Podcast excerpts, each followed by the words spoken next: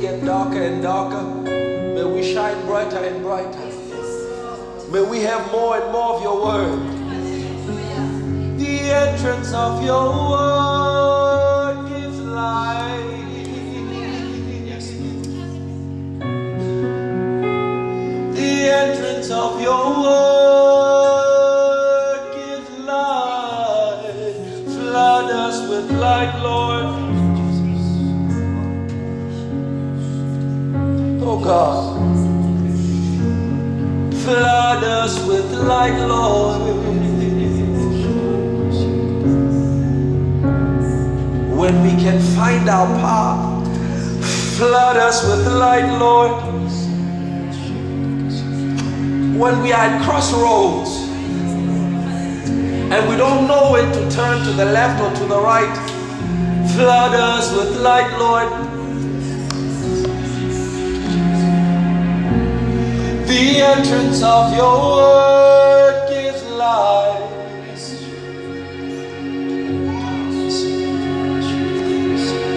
The entrance of your word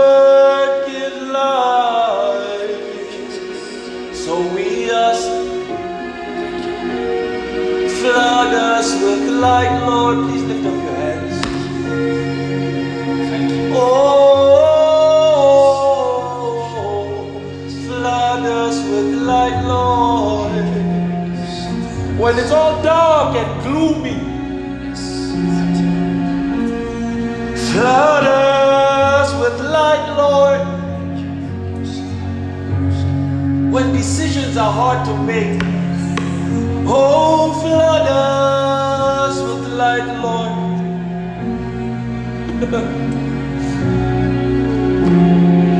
In your light we see light.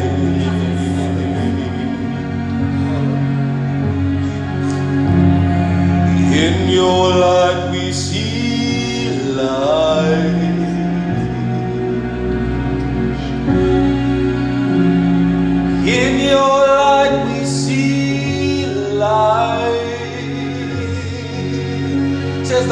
is my light and my salvation.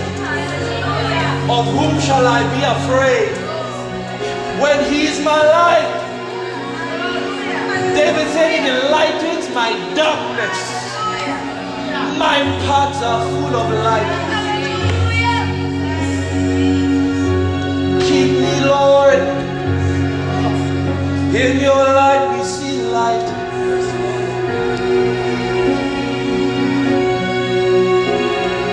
Flood us with light, Lord. When I don't know, God, whether to go to the left or to the right, you say that I shall hear a voice behind me telling me the way I should go. The voice of the Holy Spirit keep me from the path of error.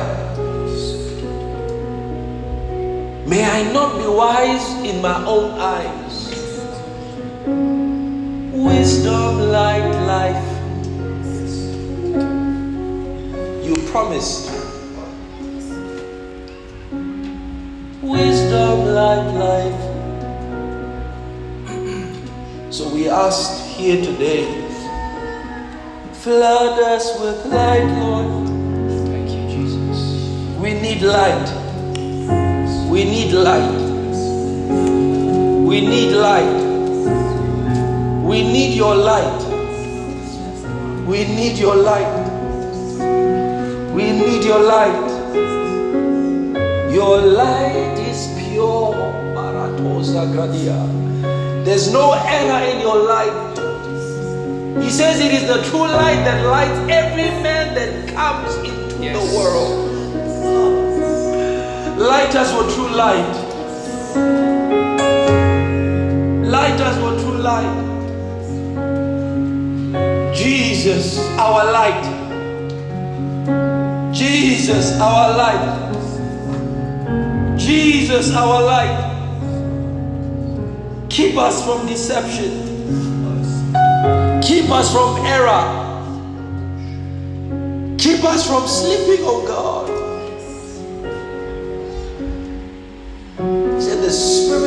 Expressly says that in the last days, you don't know who it is. He says, but the Spirit is telling us that in the last days, those who are in the faith will find themselves departing.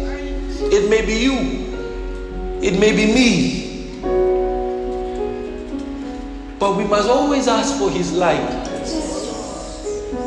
Flood us with light, Lord.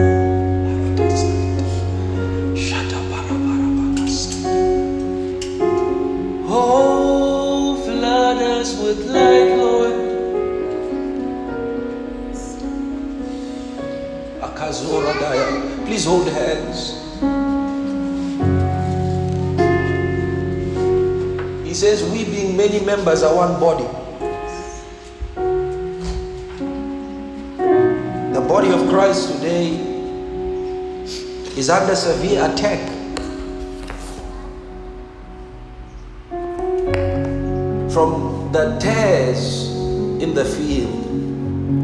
From the world, governments are seeking to do away with, with Christianity. Religion is offering new kinds and strange theologies. But we must remember what our Lord said I will build my church, and the gates of hell shall not prevail against it. Person you are holding is part of something much bigger than you understand. If they believe in Jesus Christ and have subscribed to his righteousness, they are part of the stones which the Lord is using to build his house. Who are we to remove the stone that the Lord has chosen to build? For he at one point was the rock which the builders rejected. But he is the chief cornerstone now.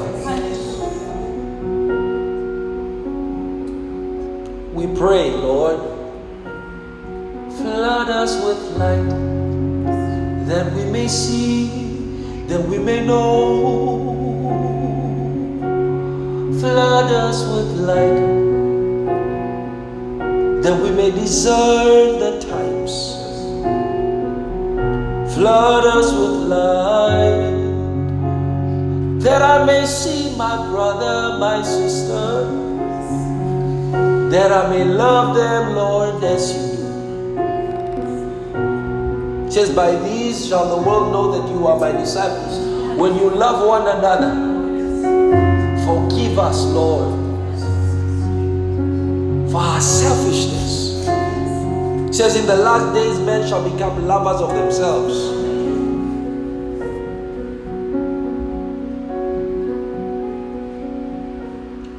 Flood us with light, Lord.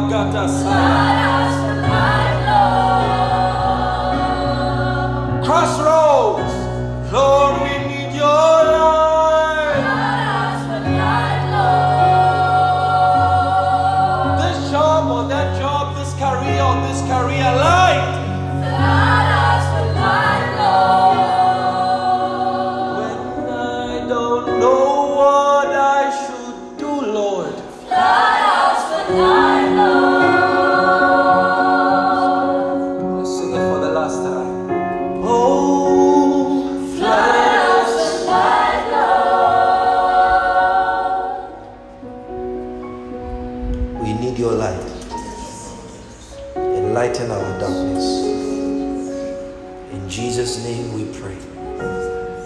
Amen. You may sit. Hallelujah.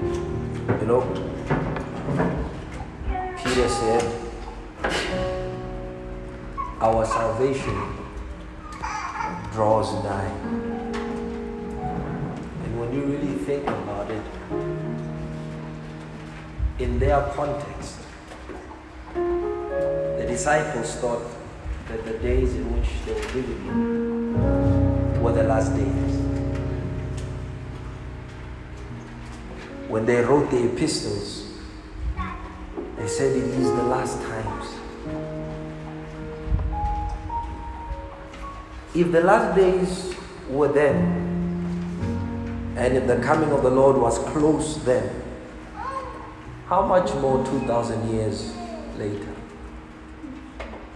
The Bible tells us that he must be withheld, the heavens must hold him until everything spoken concerning him be fulfilled.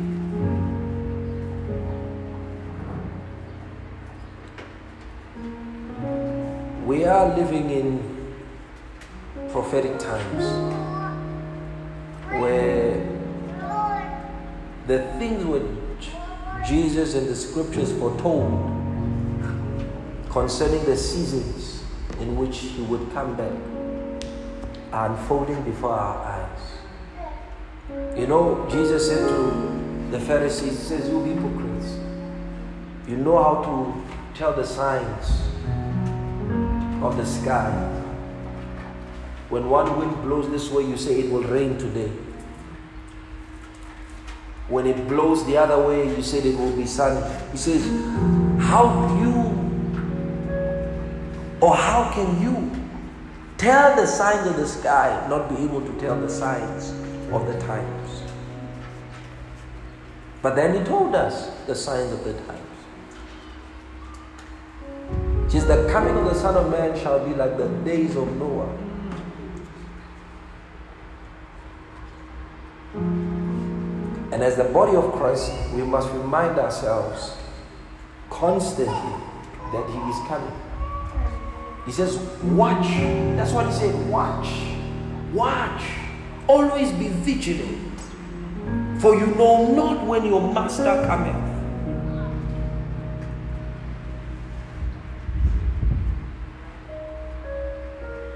He says, The kingdom of heaven is like a man that casts a dragnet into the sea.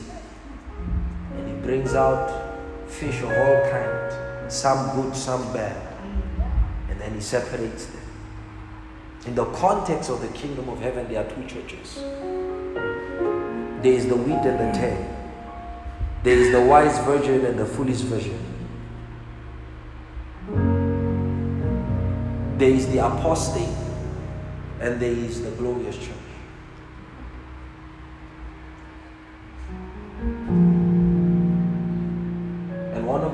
Told us constantly, and he told his disciples, beware that you are not deceived. Deception is Satan's last trump card. Last trump card. And he says that deception will be so strong that if possible, even the elect, even the elect, if if the strong, the strength, the concentration of the deception of the times that he promised, he said it will be so strong that if possible, even the elect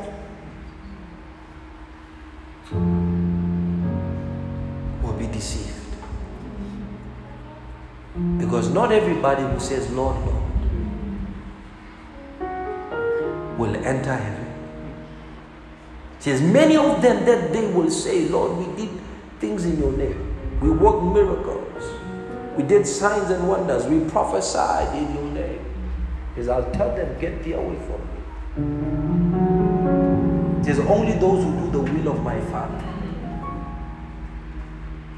Only those who do the will of my Father. Christianity, brothers and sisters, offers us an opportunity to become the construct of God's building.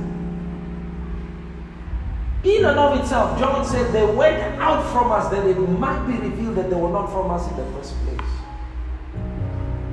So when we talk about Christianity, we're talking about the construct, the thing that God made available for us to participate in His plan. But in this Christianity, there are dogs, there are wolves, They are sheep.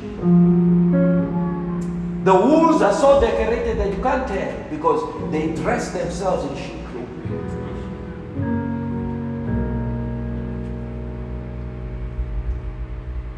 Only the Spirit of truth can help us in these last days. He is our greatest asset. Jesus, John said, You have an unction, an anointing from the Holy One, and it teaches you all things. Today, we are forfeiting that, that inward unction because of outward enticements. You can see that this thing is not right, but you are staying. Why? You are forfeiting the power that Jesus Christ, by His Spirit, gave us to help us against the deception of the Antichrist. You must know, Antichrist is not somebody who is against Jesus. Antichrist is somebody, the spirit of Antichrist is not against Jesus. His primary function is to replace him, is to take his place.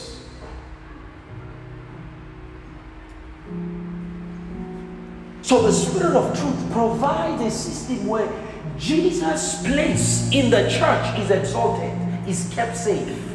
Without the Spirit of Truth present in any ministry, in any church, in any society of Christian people, there is no way the place of Jesus Christ can be kept.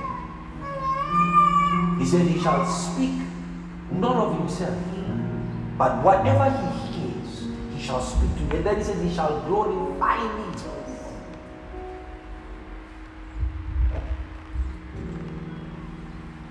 Jesus is coming back.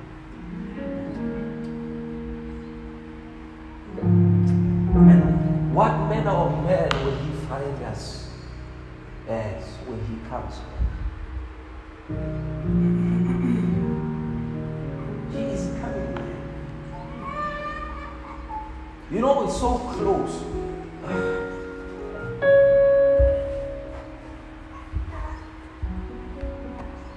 Can I show you something? And then we'll discuss our series. Revelation chapter 3.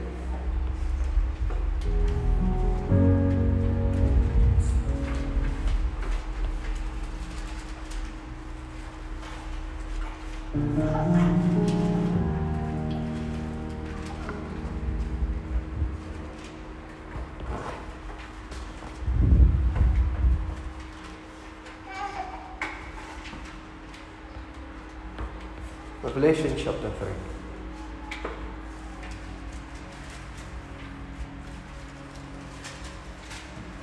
Notice the letters, the epistles, the message that Jesus gave John.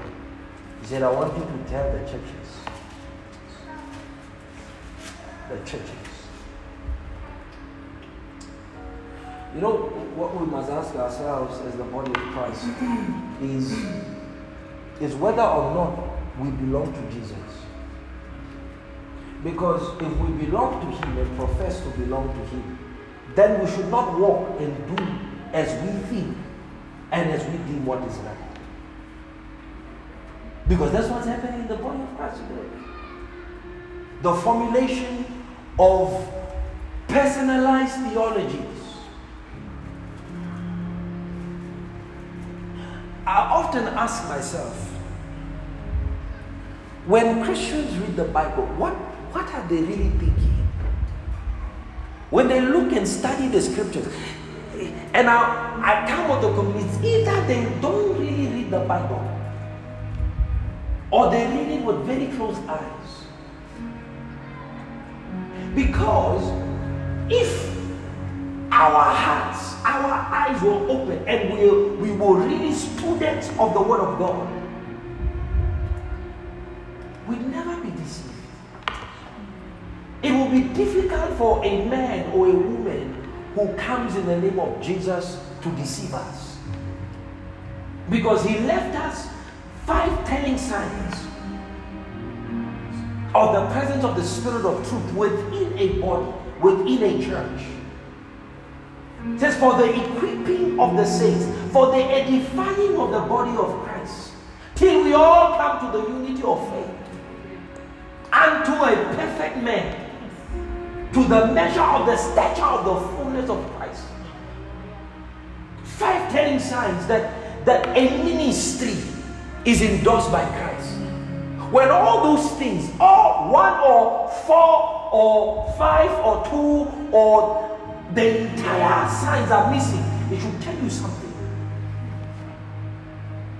Because Jesus Christ will always work, the Spirit of Christ will always work in accordance with God's plan. Today it seems like the Holy Spirit has taken a veto into what God has designed for the church to be.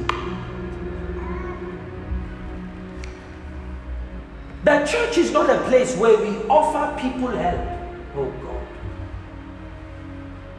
The church is a place where people are built to become a building, a tabernacle, a habitation for God to live. Today, church is designed in such a way that it is there to offer people help.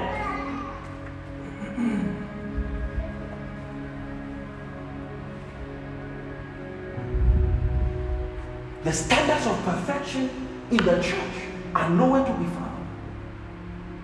Yet it is the duty of the Spirit to bring us to perfection. Why are we forfeiting the standards of God for what is convenient for us? What is convenient for us? You listen to the messages today that are on the internet. You listen to the messages today that are on TV preached by men of God. You ask yourself, where did he hear God? Because a relationship that a man has with God will not be so special that it exceeds the limitations, the boundaries given to us in the scriptures.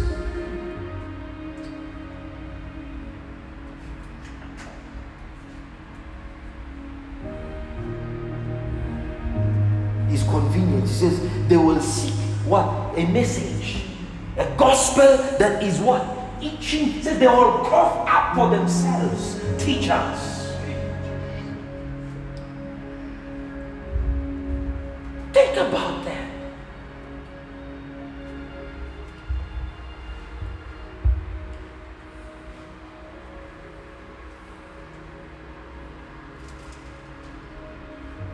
And when men and women who God raises up to teach the word of God, to teach the truth of the gospel, say, no, they're not relevant to a generation. What, what is more important? Relevance or identification with Christ?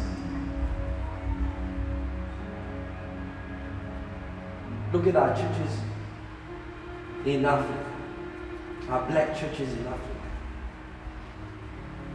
Most of it is brought into is brought through the context of the African society. So the messages come, but in an African context.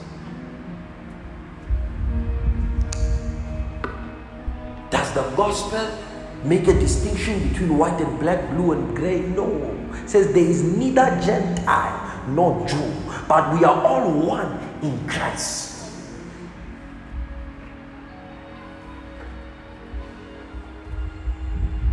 A Babylonian gospel. That God wants you to be materially blessed before holiness, before righteousness, before being spiritually strong.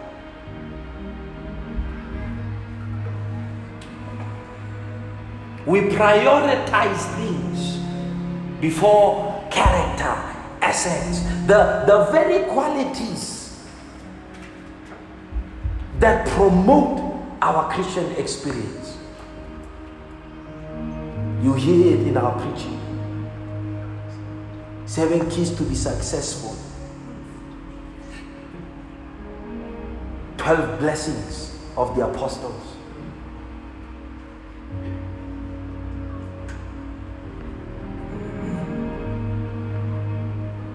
Christianity as it is today has deviated from the path of Christ. It is true. It is true. Men whom God had anointed who are at the forefront in our Christian are, are given over to greed.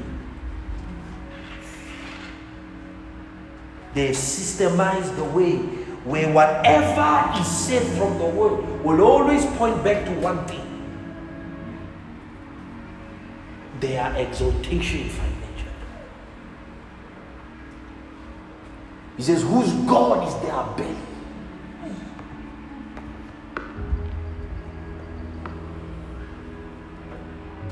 It's nothing new.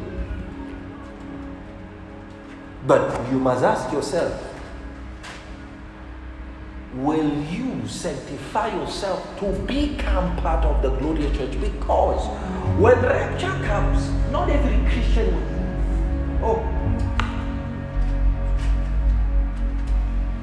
Not every Christian will, at least 50% of all Christians today in the world will remain. Notice I said at least because the, the, the, the, the communication of prophetic scripture is that only a remnant shall be saved. It is something that has been carried out throughout generations since the fall. It was a third of the angels that fell. Two thirds remain. So there is always a remnant. The Bible says, even though Israel is as numerable as the sand on the seashore, yet only a remnant shall be saved.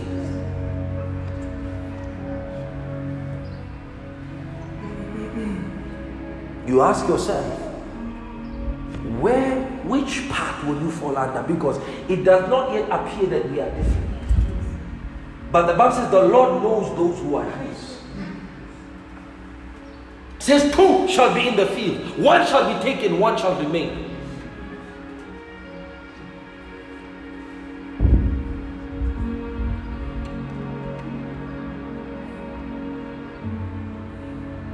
And you look at your life against the mirror of the word, it will tell you whether or not, if you were to come tomorrow at 12 p.m., will you remain or will you go?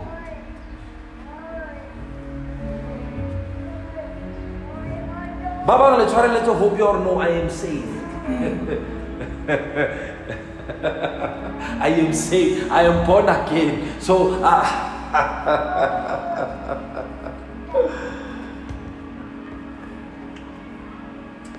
Jesus provided us with three things that you will need in the times in which the state of the church will resemble the Laodicean church. He said there are three things that you need that will secure your destiny in Christ.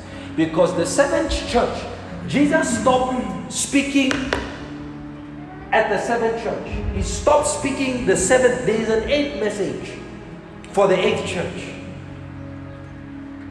Oh. Let me show you.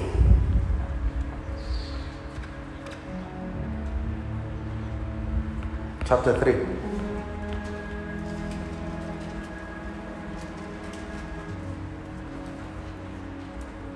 Chapter 3, Revelations, verse 14. Laodicea is the seventh church. Alright? Is the church that was cold, lukewarm in the things of God towards Jesus. They were neither hot, they were neither cold. So they had their feet in the world and in the spirit.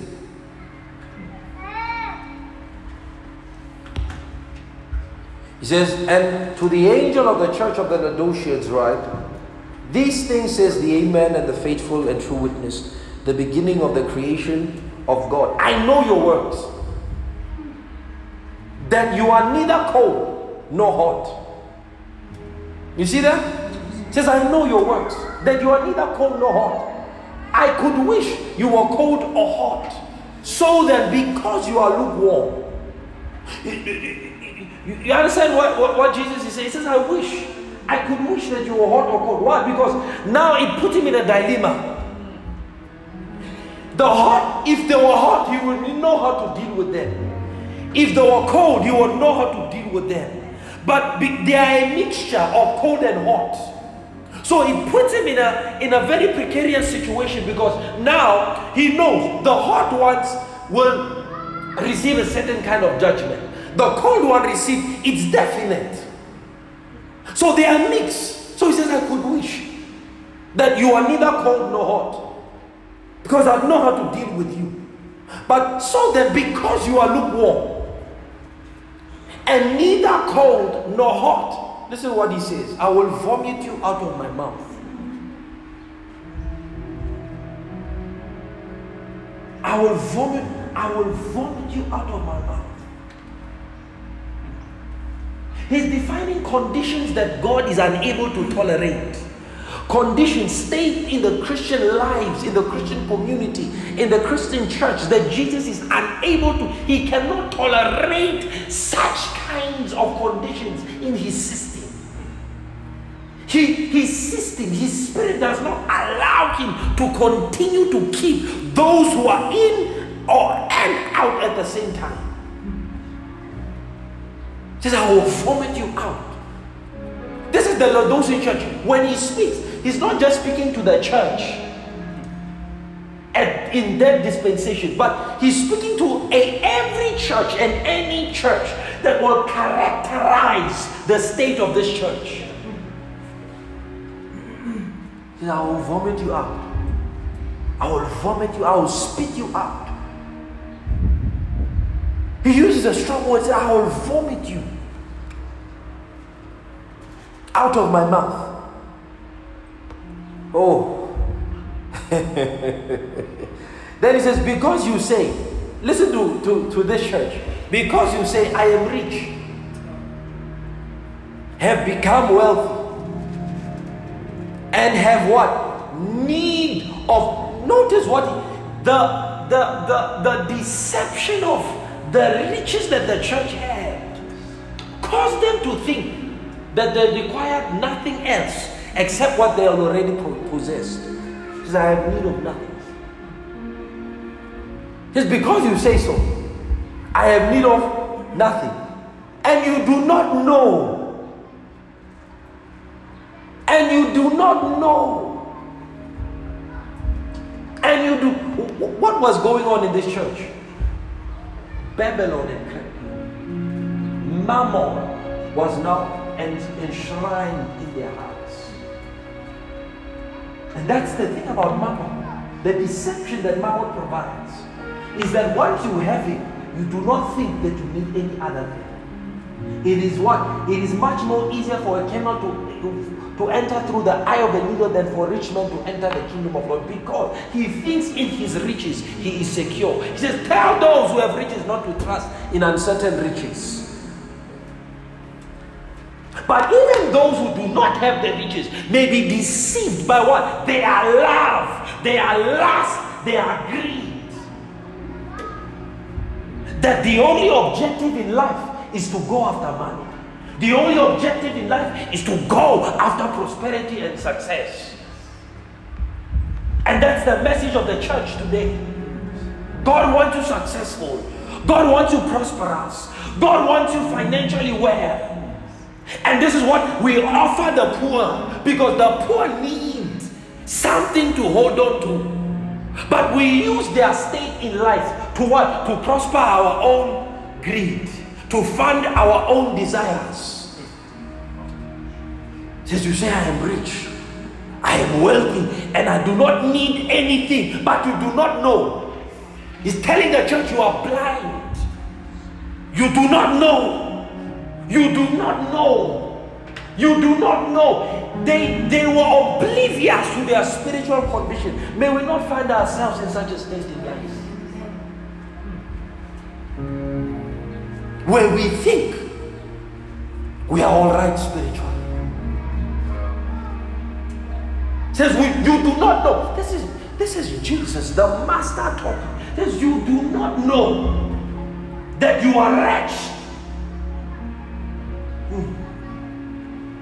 Hmm. Hmm. Could it be that we fill our stadiums, we fill our churches with people who do not know? Hmm. Listening to people who have who have deceived themselves that they are all right with God. Just because a minister drives a nice car, wears nice suits, lives in a nice mansion with a beautiful wife, with good looking kids, you think, oh, he's, he's got to be a man of God. And he preaches nice. He's got to be a man of God. We have gotten to a place where we measure spirituality by the material possession that men possess. And we say, because you have, you are a man of God. If you don't have, you are a weak man of God. Yeah. Uh, we measure spirituality based on our material content.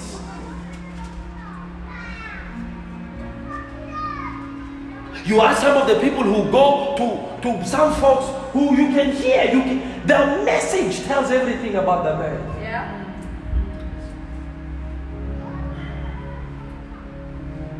The message tells everything because in the message is your relationship with Christ. In the message is the operation of the Spirit of truth. If those elements are there, there will be no message. You will be talking, but you'll be talking air. But your your speech will be covered up by what? By your, your money, your material content. So the church has lost deception. The church has lost its power of discernment. The church can discern. Whatever appears good is good today in the church.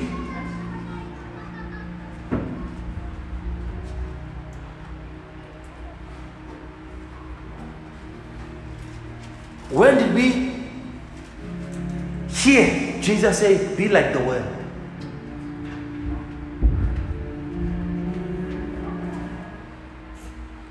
Babylon is invited. The spirit of the world is invited. The Holy Ghost is kicked out. We'll only need you when we speak, just to try and make the people see that we are connected to you. He says, You do not know. In the absence of discernment, deception will be prevalent. I'm trying to help you. I'm trying to help you. Because today we, we, we do not question the genuinity, the legitimacy of a message, or because it is coming from my men of God. Yet the Bible says there was the church in, in Berea who were not like the Laodiceans. Who every time when Paul spoke, they went back home, and the Bible says they would search the scriptures to see that what was said was really so. Today, your honor of a man makes you veto your responsibility to seek the scriptures. And he's my man of God. He will never deceive me. He loves me. He may love you. He may be genuine, brothers and sisters. He may be affectionate toward you, but do not for one second think that he is not prone to deception himself.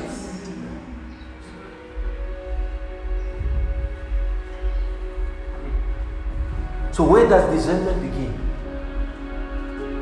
When we take up the responsibility to weigh what is said in the pulpit by what is said in the scripture.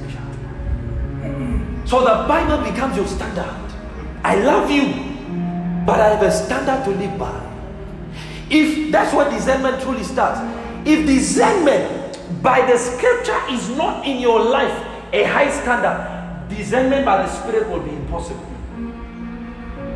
People are deceived because they don't read their Bible. So he says, Jesus says, You do not know. And this characterizes today's church. We do not know.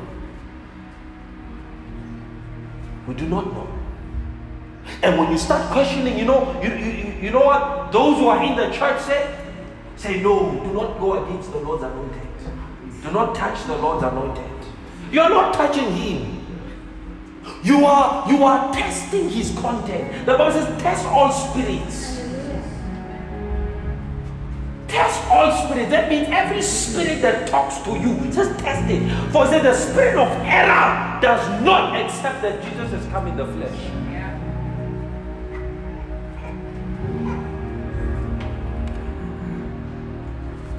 But what do you mean, the man of God? He's a man. The man of God. It is the man of he's a man who represents God. He is a man.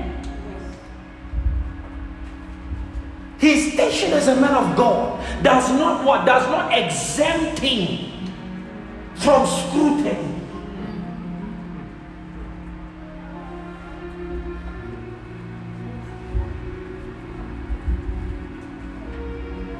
Your Bible is your most valuable standard. Says you do not know. You do not know. Says you do not, you do not, you do not know that you are wretched.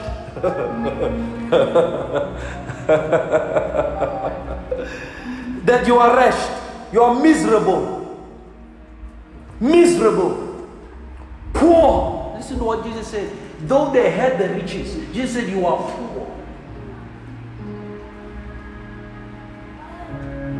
You are blind. And then he says, You are naked. The condition of the Laodicean church. She is wretched, troubled.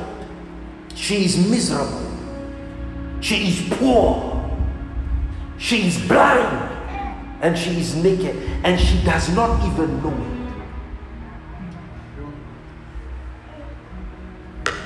Church every day, we sing the songs, we jump up and down, but there's wretchedness, there's poverty, there's nakedness, there's miserableness.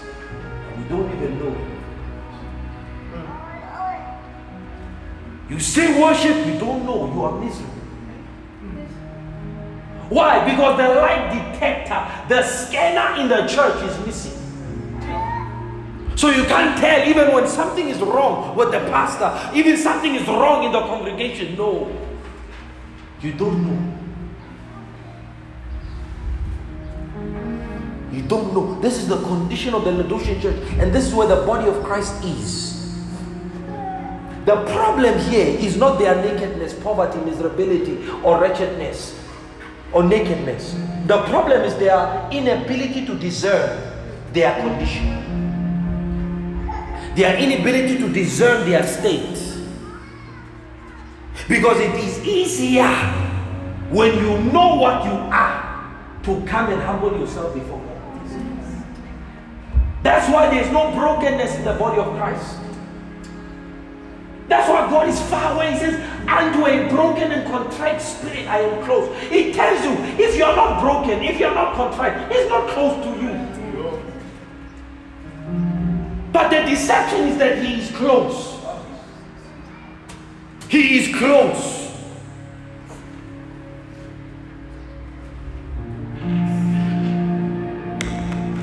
No, unale nna modimo o na le wena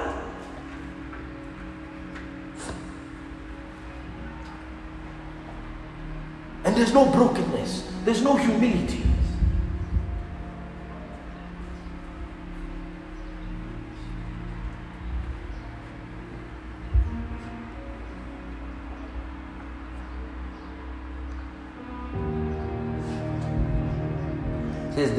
what discernment has left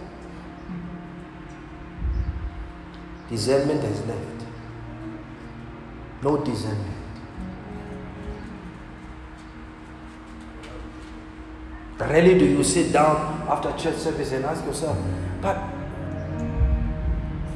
Pastor, why, why did he say that? Let me find out. No, he's his pastor. He knows God, spends time with God, bless, bless him and receive it, and then you forget it.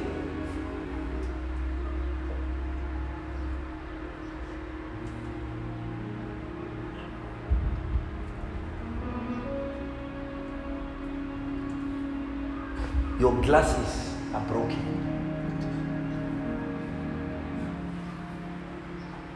So, because you do not take the, the, the efforts to fix them, just say, "Ah, it's fine, whatever he says is, is powerful.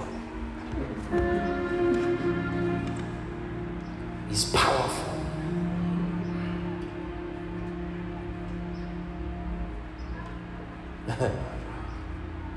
How many times were Jesus' messages accepted? Very few. Very, very few.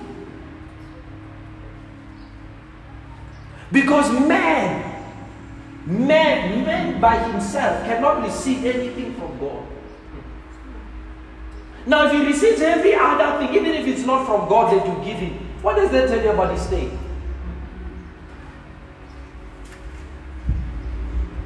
So what the church has done is that the church has decorated herself. We beautify ourselves and sold ourselves like prostitutes. And said to the world, look, we have made it. Look at us, we have what you have. If there is a problem when we have what the world has. Because we are supposed to be different in every respect. The world is the opposite of what the church should be. And now when we flaunt say we have what you have. We have the money, we have the buildings, we have the people. The world is excited. The world is happy. Remember, he says, we know that the whole world lies under the sway of the wicked one. Satan is at the head of whatever is going on here in this world. By now, if you don't know that, brothers and sisters, you are far deep in deception.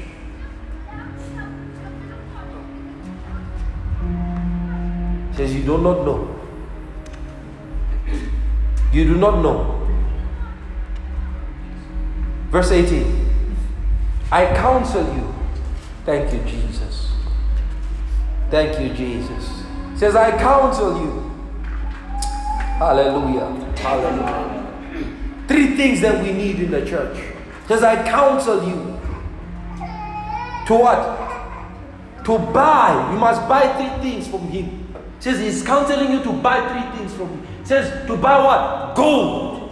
Refined in the fire. That you may be so Jesus has a substance. He has, he possesses a substance. A substance that if any man can buy, obtain from him, it will make him rich. So he's telling us that it- matters how you become rich. The source of your wealth matters.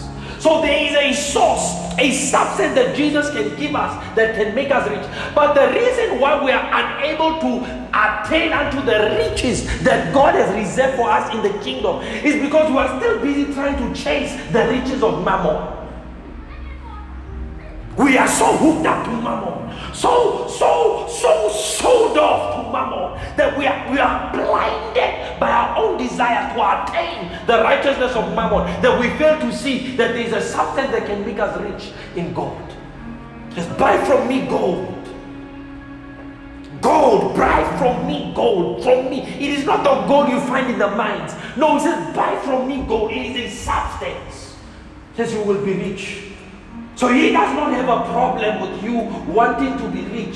He has a problem with the source, with the motive, how you got your riches. Is it through the system of mammon or is it through buying gold from me?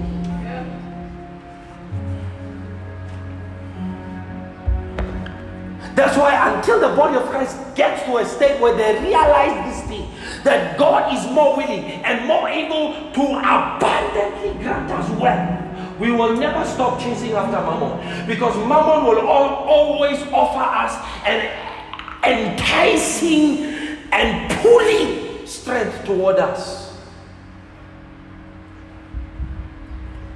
But he says, Buy for me gold. They said, I am rich. He said, You are poor. But I can make you rich. Buy from me gold. Buy, buy, buy from me gold that you may be rich. And then he says, Buy what? And white garments. He says, Buy from me white garments.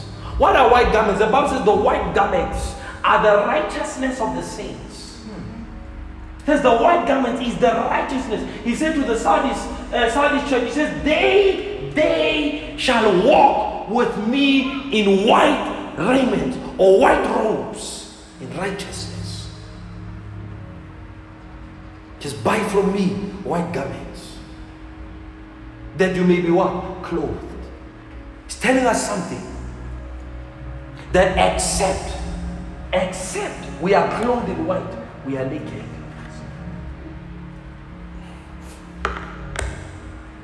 Nakedness to him is the absence of righteousness. Not only righteousness, but the walk of righteousness. That you may be clothed.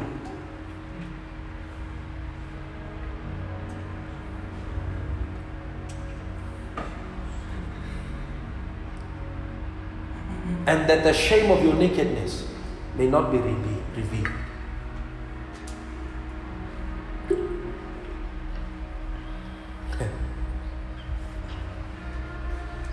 so that the shame of your nakedness may not be revealed.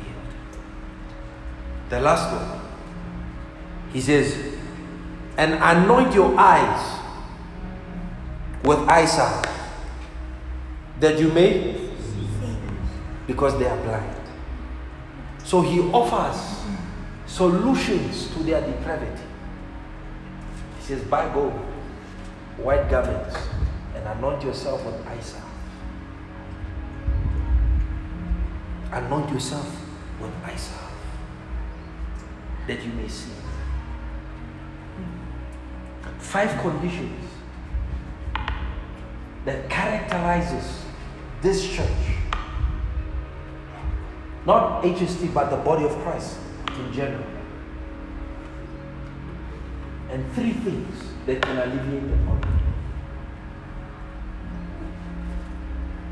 Salve that you may see.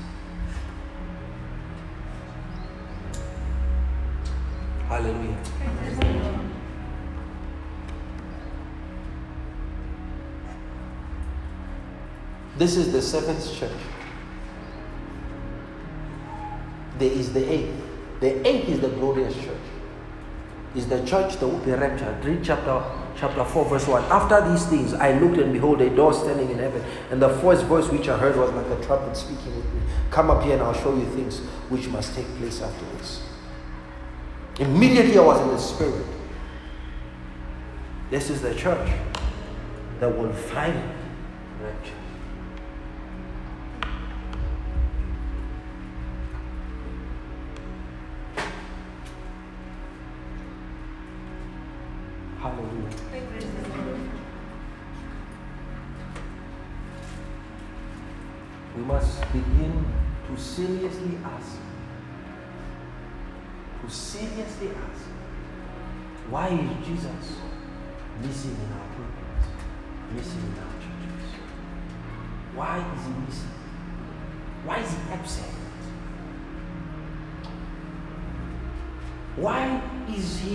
Exalted, magnified, glorified? Because that's where it starts.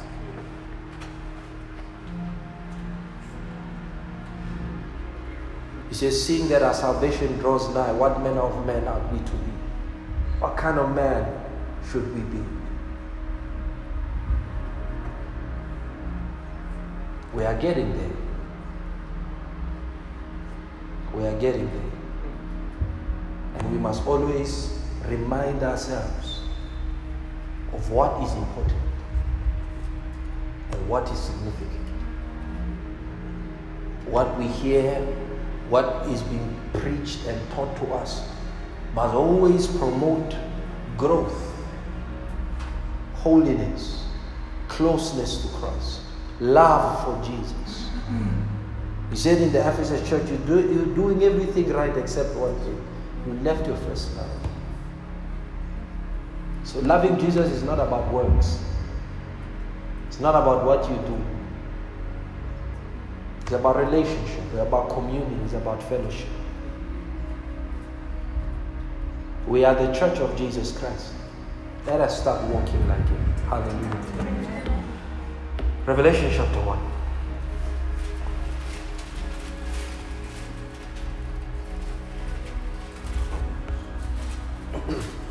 So we started teaching on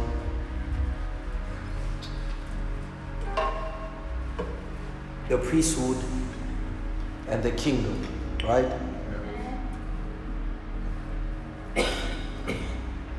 For 45 minutes, we'll just continue on that thread.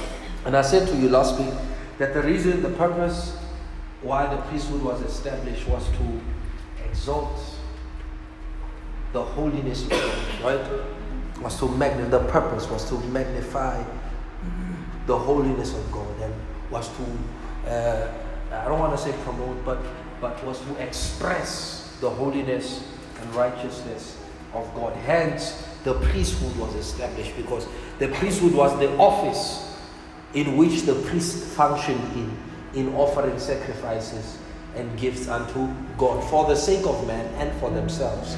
And I told you that in its lowest expression, the priesthood was what? Was a preservation system of judgment against the sins of the people. Right? So the priest stands as a bridge between God and man. His job is to interface God to man and also to represent man to God. Right, following me? So the, the, the priesthood, I said to you, is the highest office that is that can be occupied in the kingdom of God. Because of its purpose, number one, and because of the idea that God had behind it. Because the idea that God had behind it was that through the priesthood, He would create a kingdom of interfacers, a kingdom of intercessors, a kingdom that is able to interface the spirit dimension to creation and also represent creation to God. Because only the priesthood could stand before the Holy of Holies. Are you following me? Now, now the priesthood that was established at that time came from who? From Aaron. It was a, a Levitical priesthood at which Aaron was at the helm. So the Aaronic priesthood, because he was the high priest, was the standard of that time. So in the priesthood, we have protocols, we had ordinances, and we had responsibilities. The responsibilities of the priesthood were given to the Levites which which would take care of of trimming uh, the lampstands, cleaning the uh, altars, and so forth. But the the responsibility of the high priest was to always enter into the holy of holies.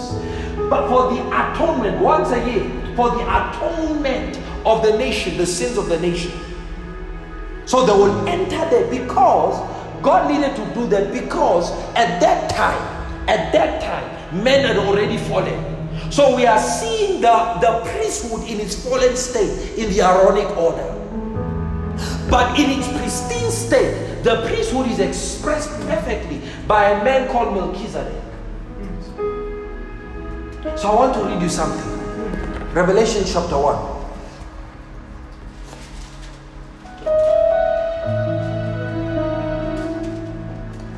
Are you there? And to him, verse 5, to him who has loved us and washed us from our sins in his own blood and made us kings and priests to his God and Father. Notice, he washes us first. Are you following me? He washes us first in his own blood. From what? From our own sins and made us kings and priests to God, his Father. So this priesthood has nothing to do with sins. Because our sins has already been done away with in his own blood. So he says he made us kings and priests to his God and Father. To him be glory and dominion forever and ever. So he has already made us. We are kings, we are priests to God. So he says he has provided for his children because now we are his children, now we are his people, now we are a kingdom. Peter says a royal priesthood. A royal priesthood. So everybody now in the kingdom has the opportunity to serve God as a priest. Now, the priest could not enter into the Holy of Holies, only into the holy place because their degree of holiness did not match the protocol of the holiness required upon the high priest. But Jesus has done that for us by entering into the holy place for us. By that, you offer a new way that every priest now can enter into the holy of holies. Based not on his own holiness, but on the holiness of Christ Jesus. So the priesthood is a high office, even higher than the fivefold. Even higher than the fivefold. Because the position that Christ Jesus himself now holds is that of the high priest. Says the high priest of good things to come. So, because he's our high priest, there is no prayer that God will not answer. There is no intercessory uh, uh, uh, prayer that God will not answer. Provided we, we function within the protocol of the priesthood. So the priesthood is a, is a, is a kingdom thing. You are washed in his blood to become a king and a priest. To become a king and a priest. Those are the functions. Listen, those are functions that existed when God created his throne. We have what we call elemental creatures or, or, or, or pristine creatures. The creatures that God created before every other thing. We have the four living creatures. Before God created man, he had four living creatures, right? And in one of those faces, there was the face of a man. So before God created a man, there was already a revelation in the heavens of what? Of man. Then you have the 24 elders who the Bible says were heavenly saints. These were men that were created before God made Adam. So God already had what? Already had a framework through which He would make man. So He said, Let us make man in our image. So you had the 24 elders who were men. And then you had the four living creatures who had the face of a man. These are creatures, we call them foundational beings. So ask yourself before God even made the man Adam, these creatures, these men were made, were created. And their function, the Bible says the 24 elders had crowns. You don't a crown unless you're a king. Right? That they were crowned that they wore crowns means that they were what? And the Bible said they sat where? On thrones. On 24 thrones they sat. On 24 thrones. And the four living creatures, the Bible says, surrounded his throne. But Ezekiel gives us a picture that they were actually the what? The wheels of the throne. He says he rides upon the chariots. Upon the cherub. He rides upon the cherub. Upon the wings of the cherub, he rides.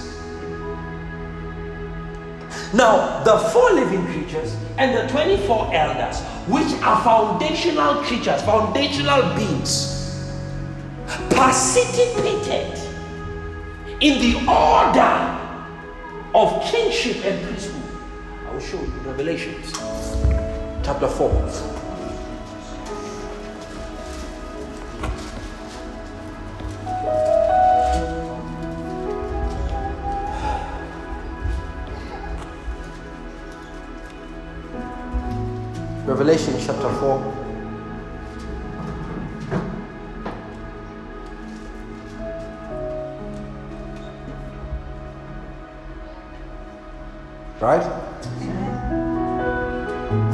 Number 8.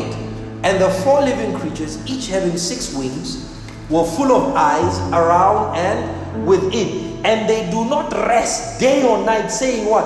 Holy, holy, holy, Lord God Almighty, who was and is and is to come. Whenever the living creatures give glory and honor and thanks to Him who sits on the throne, who lives forever, the 24 elders fall down before him who sits on the throne and worship him who lives forever and ever.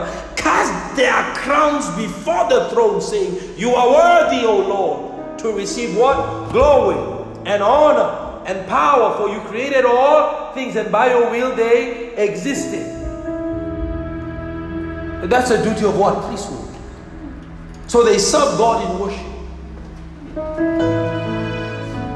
But the fact that there was already the face of a man within the four living creatures oh. tells you that God was preparing a priesthood that would be spearheaded by a man.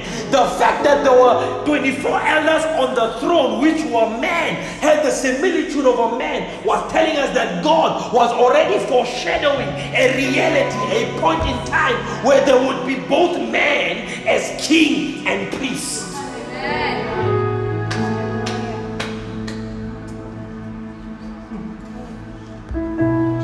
Chapter 5. Verse 8. Now, when he had taken the scroll, the four living creatures and the 24 elders fell down before the Lamb, each having a harp and golden bowls full of incense, which are the prayers of the saints. Notice, notice, notice the 24, not the angels, the 24 elders and the four living creatures were holding bowls full of incense. The Bible says those bowls were the prayers of the saints. Why were the four living creatures holding the prayers of the saints? Why were the 24 elders holding the prayers of the saints? Because in the heavens they represented them. They identified with men. And they sang a new song saying, You are worthy to take the scroll to open its seals, for you were slain. You are now listen to and redeemed us to God. Now, when were the elders redeemed? When were the living creatures redeemed? So it tells us that when Jesus redeemed mankind, there was also a redemption of the four living creatures. But it was more than that, it was the offices that God redeemed. Ah, because Adam lost the kingdom. So he had to redeem the offices. So he redeemed us to God by your blood. He has washed us in his blood and made us kings. That blood, the washing of our sins, made us kings and priests. And you have redeemed us to God by your blood out of every tribe and tongue and people and nation. Read verse 10. And have made us what? Is saying this? The creatures and the elders. You have made us priests and kings to God.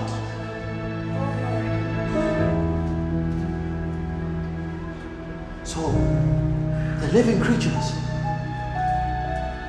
and the elders were kings, were priests to God. Notice their function.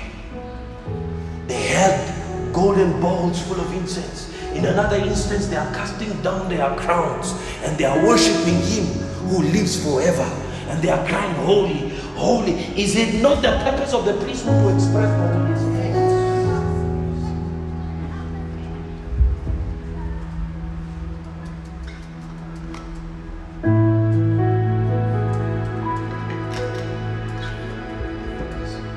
But the, the priesthood that God gave to Aaron was deficient. So God had to do, had to bring in a new priesthood because that priesthood did not have a kingdom. That priesthood did not have a king. It was not a king priest kingdom. So Jesus, a priesthood. So Jesus could not come through that priesthood because it only had the priesthood, not the kingdom within the priesthood. So God had to look elsewhere to bring in a new order of a priesthood that would both legitimize a man to be a king and a priest at the same time, to sit at the throne and execute judgment, and also to sit and stand before the holy place and offer offerings to God. It was not allowed in the Old Testament. When Uzziah tried it, he was a king. The Bible says he went and offered offerings and God struck him with leprosy.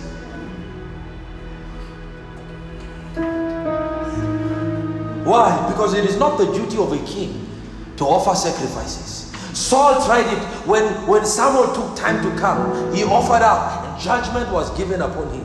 Why? Because it is not the responsibility of a king to offer sacrifices. But in essence, God had determined that they would rise a kingdom where the kings in the kingdom can also offer sacrifices. Genesis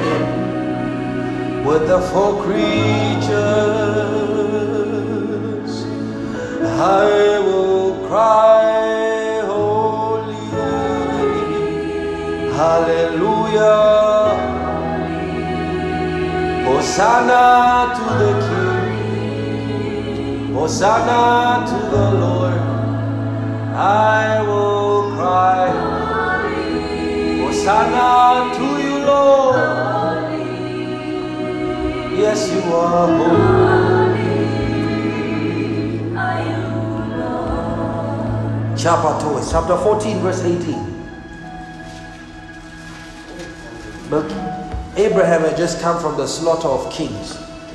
Verse 18. Then Melchizedek. You there? Then Melchizedek, king of Salem, brought out bread and wine. He was the priest of the Most High. Melchizedek, he was the priest of the Most High. He came out bringing water, I mean, wine and bread, right?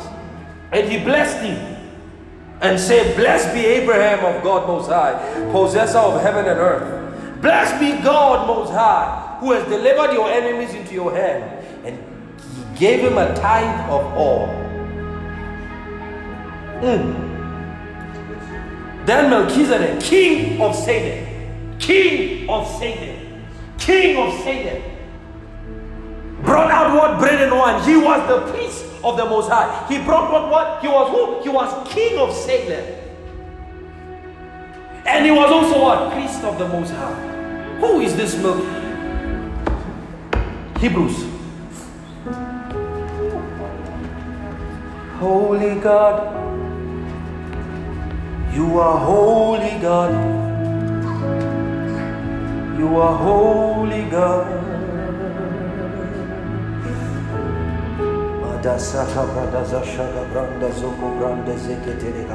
Chapter 7.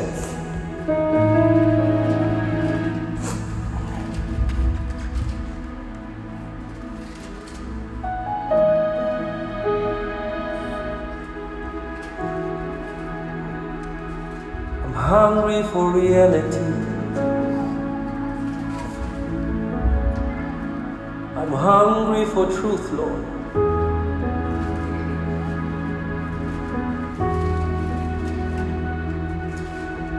Hungry for reality.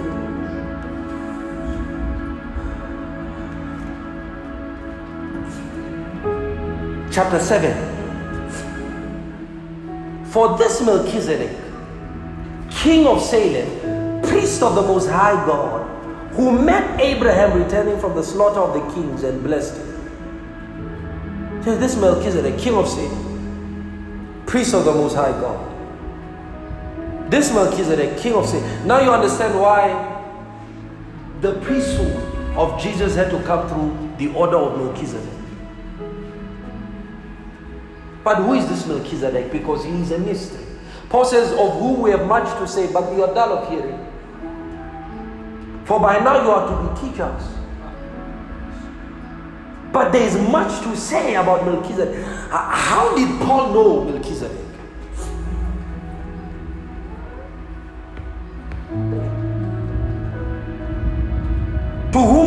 Abraham gave a tenth of part of all, first being translated king of righteousness. Can I can I say something here to you and help you? When Abraham gave a tithe or tithe to Melchizedek, the law and Moses was not yet constructed. This was done outside before the law of Moses. It was done even before the Old Testament. The Old Testament begins with Moses.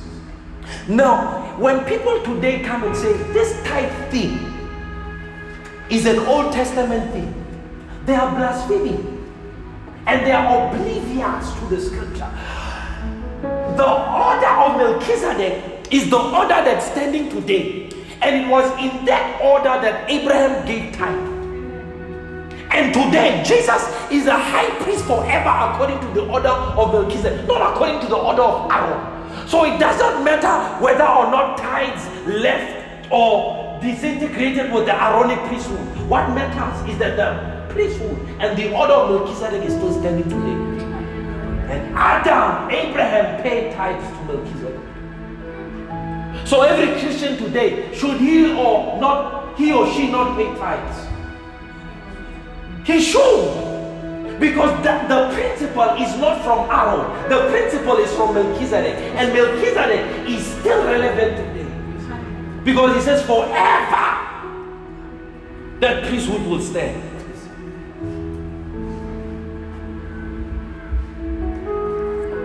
So they take the giving of tithes from where? From Aaron.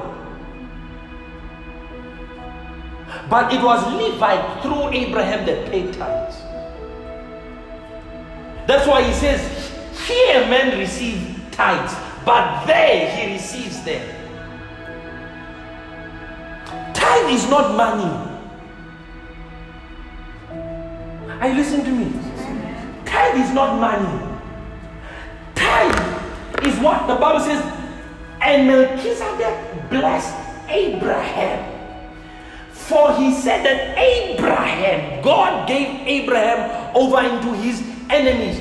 And when Abraham came back from the slaughter of kings, the Bible says he came back with spoils, riches. The tenth part of the spoil is what was the tithe. Now, it was not the tithe, the money that was essential. It was what it represented. It represented the fact that it was God that gave Abraham the victory.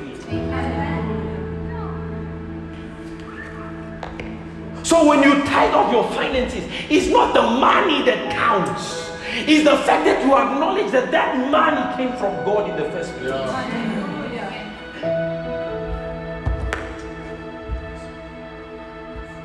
So the reason why the blessing has left the tithing is because the Christians have made it about money.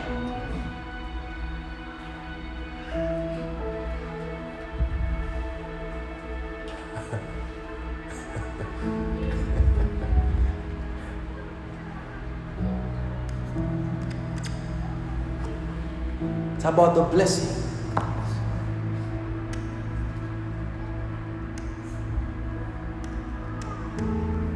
See, our Christian lives will be empty if the scriptures do not become the standard of living.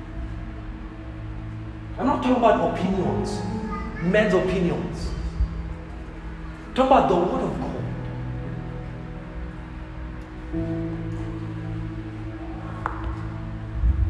It says, To whom also Abraham gave a tenth part of all. First being translated King of Righteousness, and then also King of Salem, meaning King of Peace. Oh. Without father, this is Melchizedek. Without father, without mother, without genealogy, you cannot trace his genealogy. Now, many have said Melchizedek was Jesus. It's false because you can trace the genealogy of Jesus. Jesus has a father, Jesus has a mother. His father is the Holy Spirit, his mother is Mary. His genealogy is from David. So Melchizedek cannot be Jesus because it was after that order that God instated him as a high priest. Uh.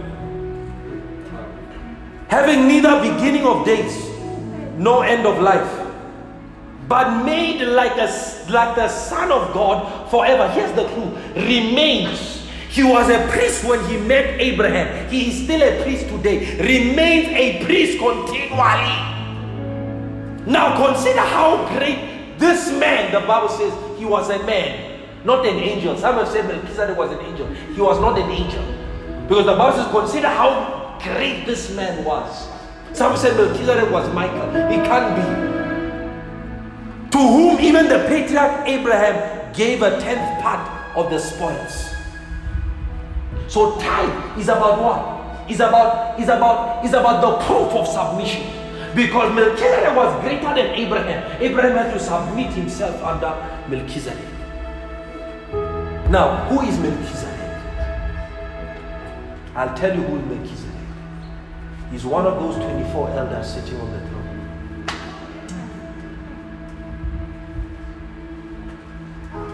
That's who he was. That's who he is. The elders, some have said the elders, the 24 elders are are the 12 apostles and the 12 tribes. Did John see himself when he went there? Because John was part of the 12. And the only time you learn about the elders is when? In Revelation. But the elders say we are kings and priests.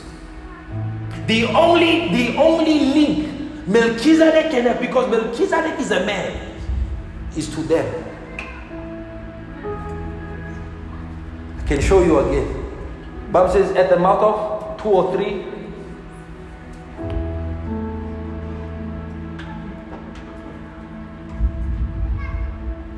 Revelations.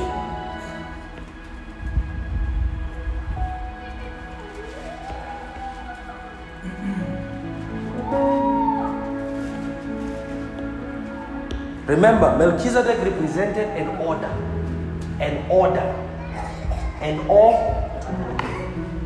Hebrews chapter 5. Hebrews chapter 5.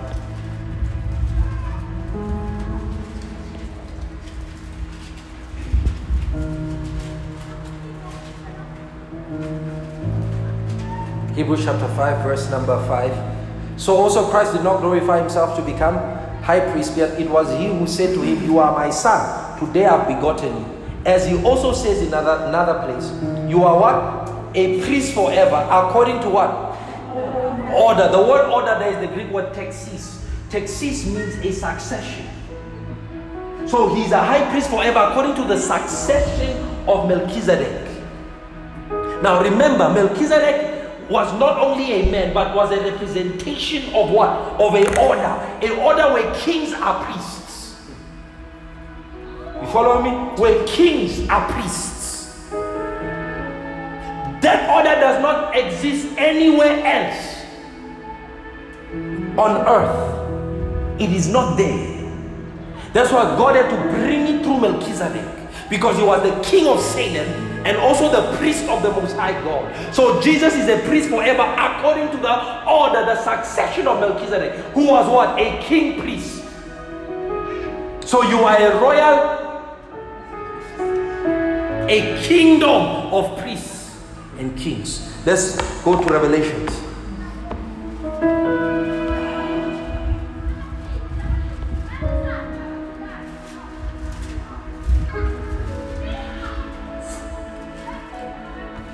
You there? So in, he saw he saw he saw a scroll, one sitting, and nobody could open. So he said, uh, no one in heaven and earth was able to open the scroll. So I wept much because no one was found worthy to open and read the scroll and to look at it. Read verse five, please. Read verse five. But one of But one of, one of, one of, one of, one of, one of said to, Do not weep. Behold, the lion of the tribe of Judah, the root of David, has prevailed to open the scroll and to lose its seven seals. Right? Daniel chapter 7.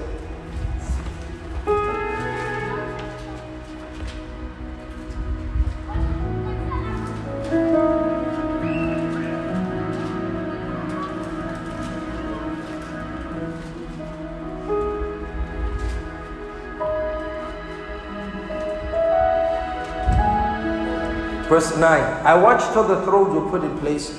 The Ancient of Days was seated. His garment was white as snow. The hair of his head was like wool. His throne was a fiery flame, its wheels a burning fire. A fiery stream issued forth and came forth from before him. A thousand thousands ministered to him. Ten thousand times ten thousand stood before him. This is God. The court was seated. And the books were who attended the courts? I watched them because of the sound of the pompous words which the horn was speaking. I watched till the beast was slain, and his body given to the burning flame. For as for the rest of the beasts, they had dominion taken away, yet the, their lives were prolonged for a season and a time. I was watching in the night visions, and behold, one like the Son of Man coming with the clouds of heaven. He came to the Ancient of Days and they brought him near him. Then to him was given a dominion and a glory and a to all peoples and nations and languages which serve him. His dominion is an ever which shall not pass away, and his kingdom the one which shall be. I, Daniel, was grieved in my spirit within my body, and the visions of my head troubles me. Then he says, I came to what? One of those who stood by. Who now let me ask you a question. Who were those that stood by? It says, I came to one of those who stood by and asked him the truth of all this. So he told me and made known to me the interpretation of these things. Who, who's, who's, who's this that know these things?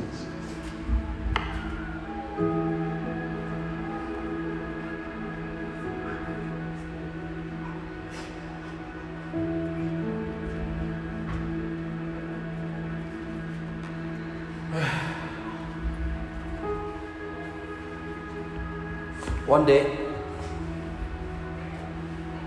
the Lord gave me a vision.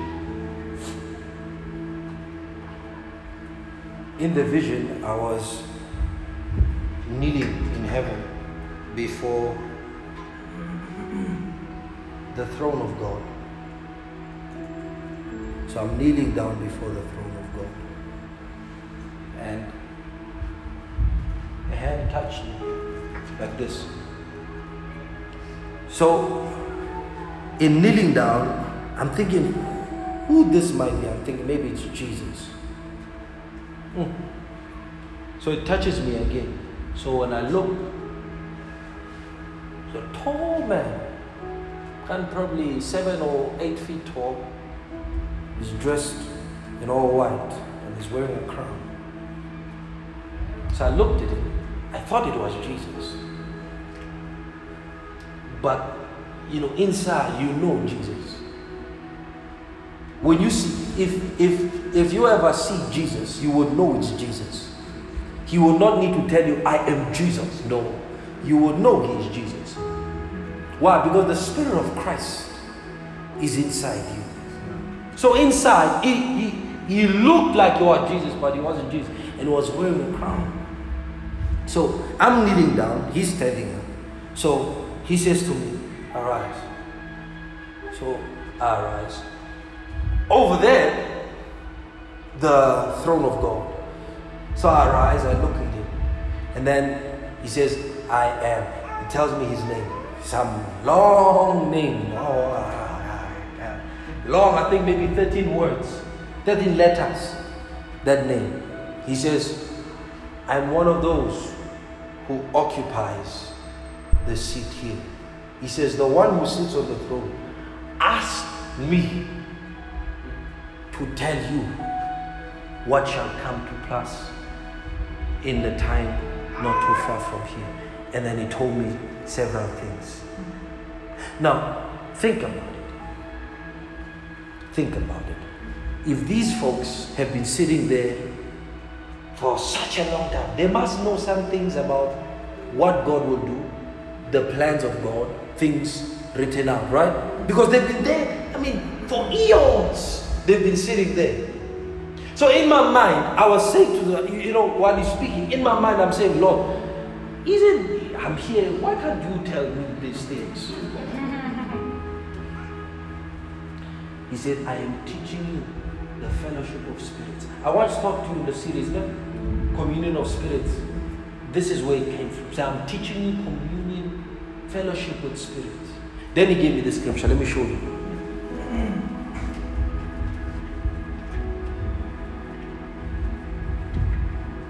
Now I'm answering uh, Melchizedek. Zechariah, chapter number chapter number three.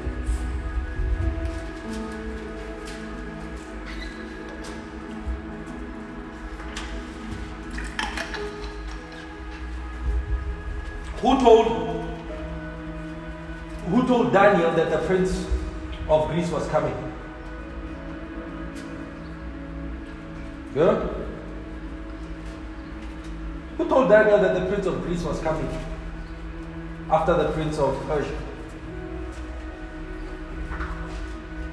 Yeah? Who told Daniel that the prince of Greece was coming after the prince of Persia? Who? Yes, who? Yes, Gabriel. Gabriel told him. When Gabriel came to Daniel, he says, I have come to tell you what is written in the, in the scriptures of truth. That's what your translation says, right? But the, the literal rendering is, I've come to tell you what is written in the books of the future. In the books of the future. So, whatever Dan, Gabriel was going to tell Daniel is something that was already predestined and written down, recorded in heaven. In heaven, there are libraries. There's what we call the archive of heaven. In that archive, everything about you, about God's plans, about God's purposes is already written out. Everything. It says, all the days of my life were what? Were recorded in your book before one of them was lived out. You following me? Now, God gives these uh, beings and angels the responsibility of carrying out these messages. I'll give you another uh, example. When Adam sinned, right, and God chased him out of the garden, who did God put there? Yeah? Yeah? Right? Why did God put a cherubim there? Why didn't God put an angel there? Bible says with a flaming sword to guard the way into. Why didn't God put an angel there? Why did God put a cherubim? Cherubims are, are, are, are, are ministers of God in heaven, right? Why did God put a cherubim there? Why not an angel?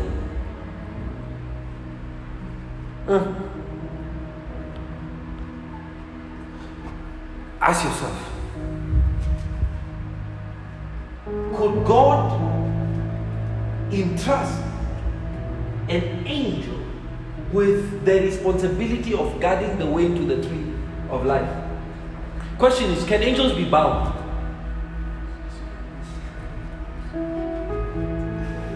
Can angels be bound? Yeah? They can be bound, right? So God could not trust an angel into to guard the because a demon stronger than that angel can come and remove him. Right or wrong? right. Right. So he had to trust a being with higher authority, higher power to stand guard there. Why? Because the closest the closest authority that existed in Satan's kingdom was that of a cherub. Remember, Satan was a cherub. Satan was not an angel. Satan was not an he was not an angel, he was not an archangel. That's why when Michael fought, came and fought against him, he did not fight him on his own authority. He fought him in the Lord's name. It says, The Lord rebuked you, Satan. Because Satan had what? As a cherub, he had higher standing. He was a you are the cherub which what? Covered, not an angel.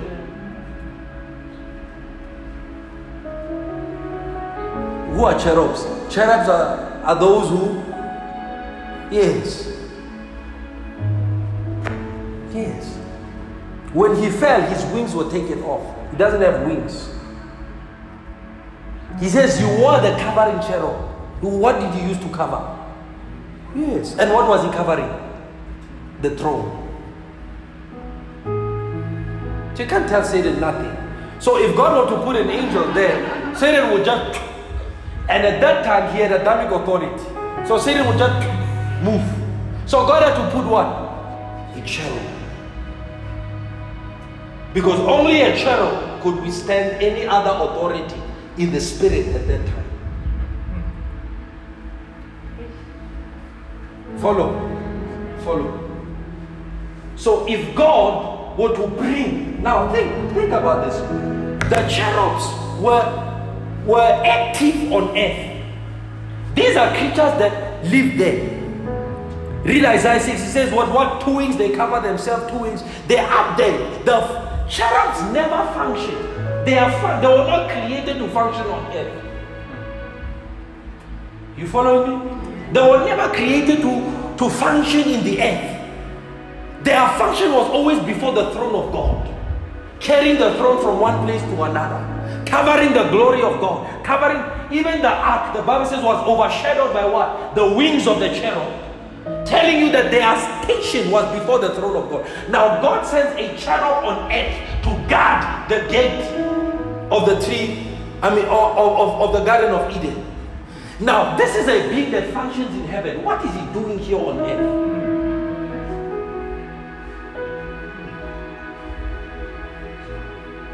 Hmm. Now, the Bible talks about Melchizedek, who is without father, who is without mother, without any genealogy. You cannot trace the genealogy of, of Melchizedek to any human race. That means his genealogy is in the heavens. Now, you must ask yourself without father, without mother, he is created. And the Bible says he is a man. Not an angel, a man. Now, who is in, in we're talking about in, in the universe of God, who can, who is the only species that can facilitate a ministry of kingship and priesthood in that is called Melchizedek. You can't say it's Jesus. It can't be Jesus.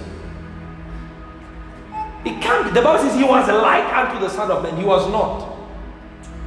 Now, the only man, species of man that existed that has no mother, no who's the father of the 24 elders? Yeah? Who's the mother of the 24 elders? Where is the genealogy? Let's trace the ancestral line. What is the ancestral line? Now, so you ask yourself, do they qualify to be Melchizedek? Because Melchizedek came in the time before Jesus existed. So this this Melchizedek had to be somebody that was already living.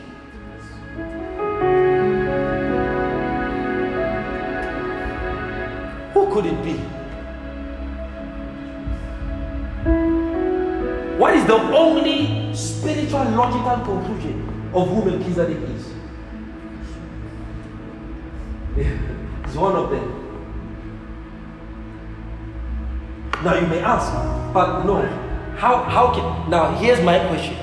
Why did the cherub leave the throne to guard the garden?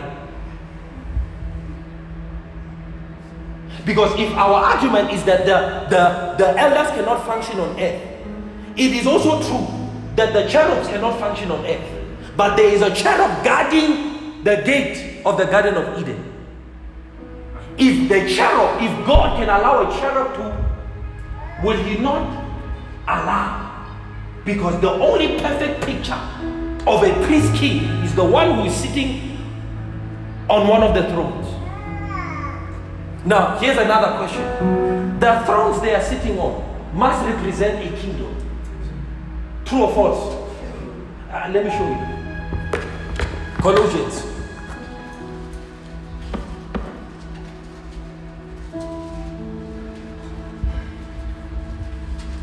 It's one o'clock. So um, I'm saying this. Must I stop? Okay. Colossians chapter 1.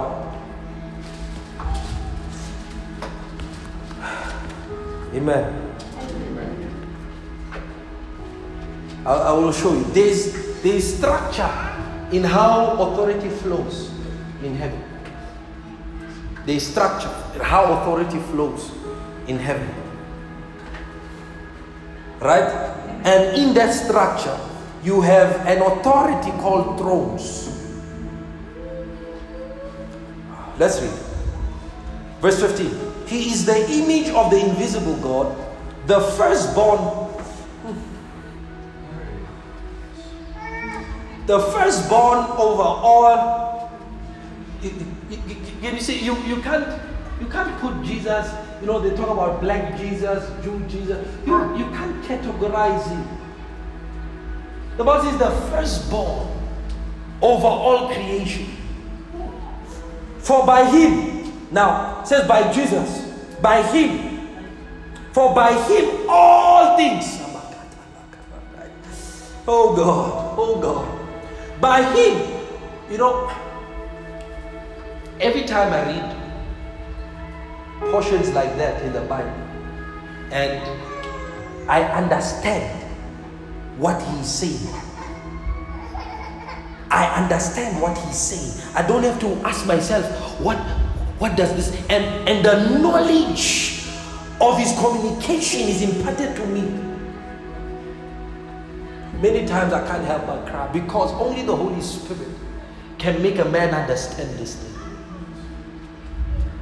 It says, For by him, not him, by him, not him, by him. By him. By him, all things by him. That means that means Jesus is the substance, the material that God used to fashion all things. That's what he's talking about. For by him, he's the instrument of creation. By him, all things were created that are in heaven. Oh, oh, oh, oh, oh, oh. All things are created that are in by him. All things. Now, I want to focus on the heaven things. All things in heaven are created by Him. So, God used Jesus to create the throne He's sitting on. Now, if the throne that God sits on is on, by the substance of Christ, other thrones is by who? The substance of Christ. So, He's telling us that all the purest form of authority is Christ. The purest form, the purest essence of power is Jesus. So he says, all other things in heaven are created by him, right? That are on earth, visible and invincible. Whether what? Whether what? There's that word, thronos. Thronos, seats. Whether thrones, thrones, throne. Why, why would he put this thing in? Whether thrones. It says they were made fashioned by the whether thrones. So the elders, the elders were fashioned, were created by Jesus. That is why they look like him. Says, whether what? Whether what? Whether what? Now, let's think about the thrones in heaven.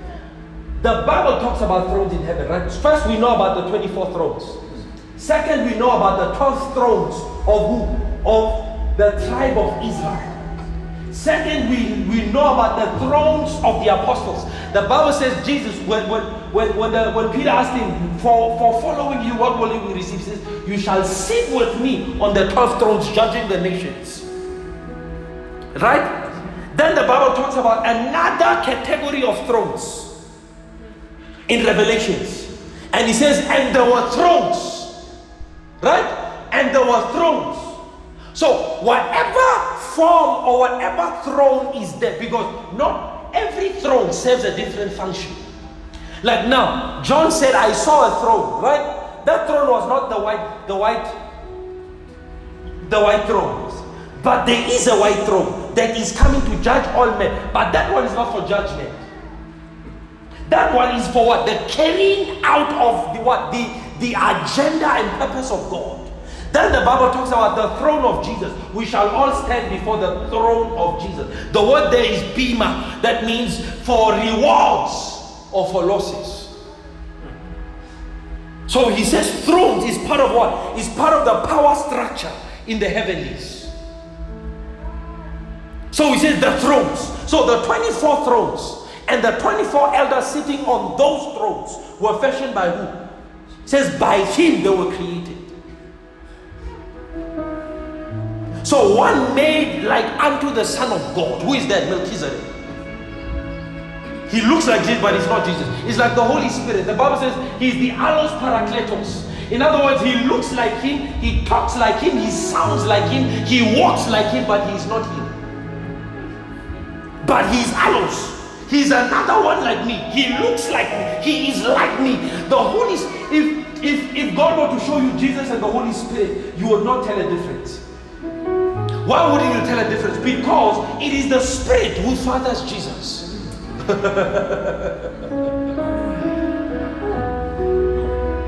so when we say he is made in the image of God, he looks like, but he's not. You are in the image of God. Are you God? But you bear his image. So he says, thrones, whether thrones or dominions or principalities. Now, here's the thing. Here's a question. Thrones. For there to be a throne, there must be an exercising of dominion. That's where governments come in. Dominions. So the thrones that are in the heavens, the visible, now the, the, the, the physical thrones, do they govern over territories? Yes. If physical thrones govern territories, should not invisible territories govern territories? So if if if if the elder who sits on the throne has a crown, that means he is a king of something. The Bible says he's king of what? Salem. Salem. He didn't say Jerusalem, he said Salem. Salem is what?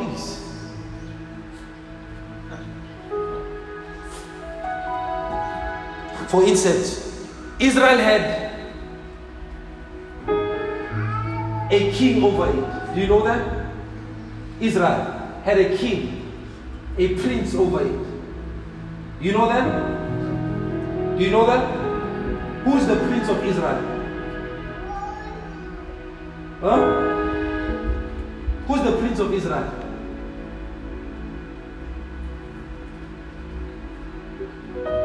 Okay, guess. Time is running out. Who is the prince of Israel? Who? Michael. Michael is not Jesus. But they say Michael is the prince, is the prince of Israel. That's what the Bible says. The Bible calls him a chief prince. He says, There is none who stands with me except what? Michael, your what? Your chief prince. Daniel chapter 12, he says, and the, and you, the chief prince of your nation shall arise. Oh. That makes sense. Gabriel said he is the one that strengthened Darius. Darius. That Gabriel says, I strengthened him.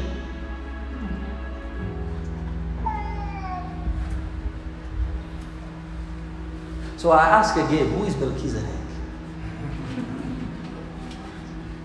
If that doesn't prove to you who Melchizedek is, I don't know.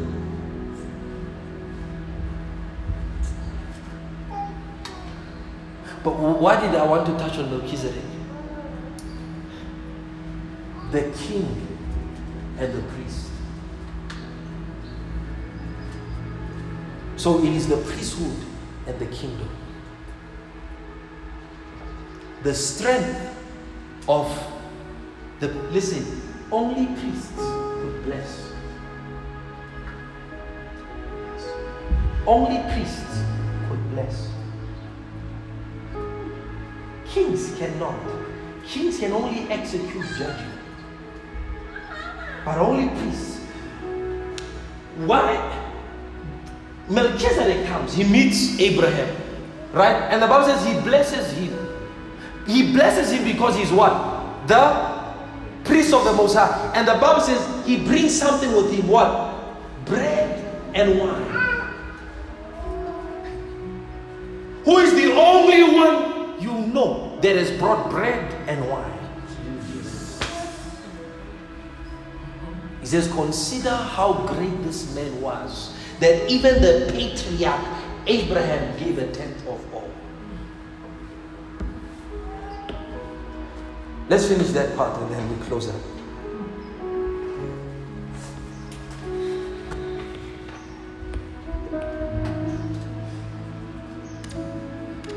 Here's a question I want to ask How did Paul know that Melchizedek without, was without father and mother or genealogy? How did Paul know that?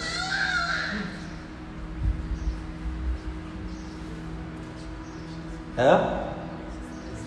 Huh? Holy Spirit. The Spirit of God gave him that revelation. Only Paul has, the only place you read about Melchizedek is Genesis, that one part only, and Paul. And Paul tells us he is without.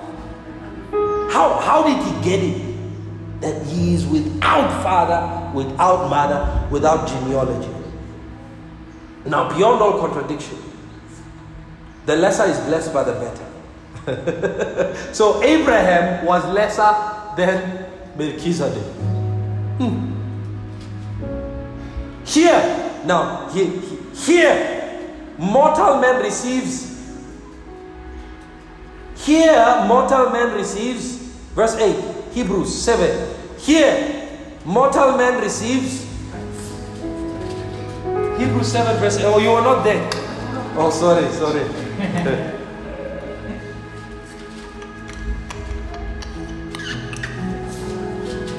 Here, mortal man receives, but there, but he receives them. Who, who is he talking about? He says, but there he receives them. Who is he talking about? Of whom? Uh-uh, uh-uh. Context. Context. Here, mortal man receives tithes, but there he receives them. Of whom it is witnessed that he lives. Who is he talking about? Yeah? Uh uh Melchizedek. Melchizedek is still receiving tithes.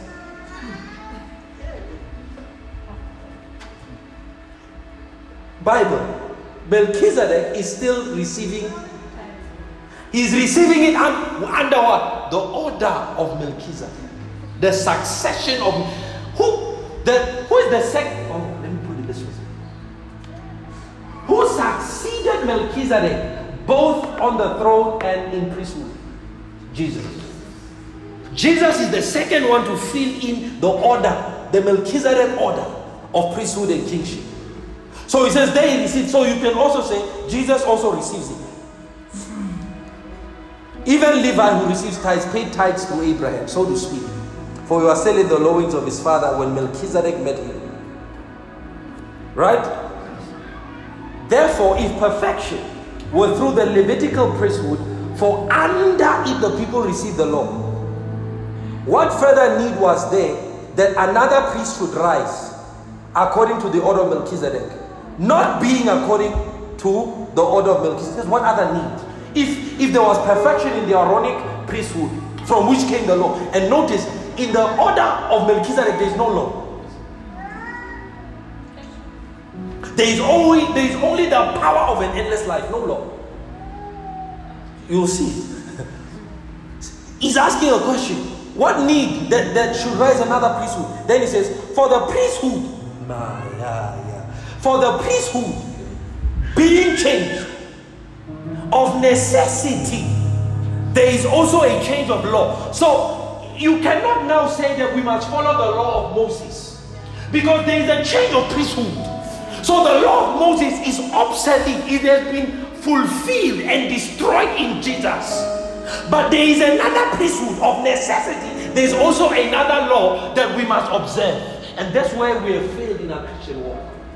Because we have tried to follow the laws of Moses Whereas there is another order of priesthood that has already been established by God.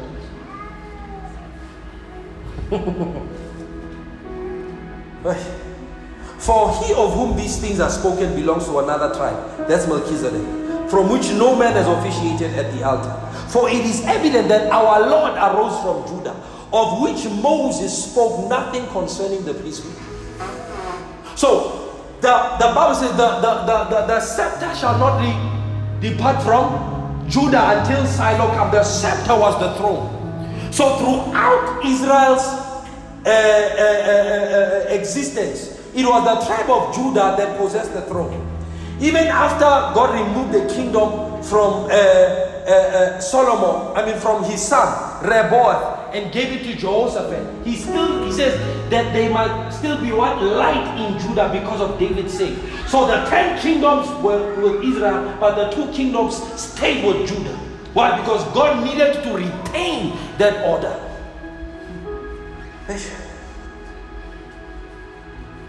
I know I'm speaking, but I'm speaking to.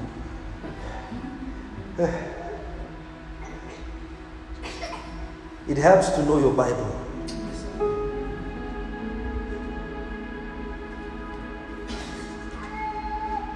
All right?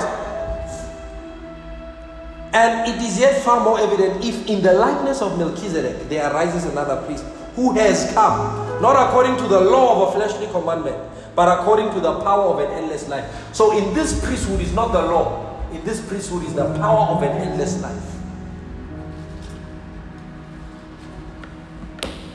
For he testifies, you are a priest forever according to the order of Melchizedek. For on the one hand, there is what? An annulling, a rejection of the former commandment because of its weakness and unprofitableness. For the law had made nothing perfect. On the other hand, there is a bringing in of a better hope through which we draw near to God. What grace, what love, what mercy. Yegata Sora Daida. Hallelujah. Verse 22 By Jesus, by so much more, Jesus has become a surety of a better covenant. By so much more, he has become the surety, the guarantee of a better covenant. Jesus, the priesthood brought in a new covenant.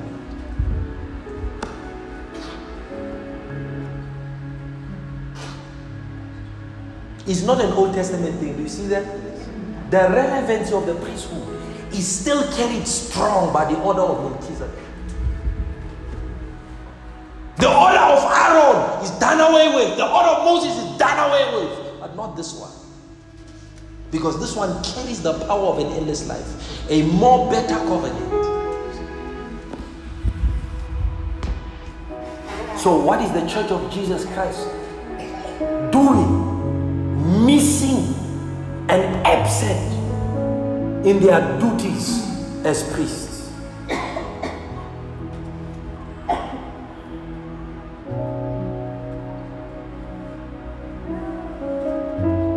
We have promoted ministry gifts to the expense of the highest one of all. My house shall be called a house of prayer. Priests pray for all nations. My house. My house. If it's your house, you know, everything else can go on. You know, the singing, the entertainment. But my house, if it is God's house, he says, only one thing will identify it. Only one thing will only one thing will identify it. The strength of that house.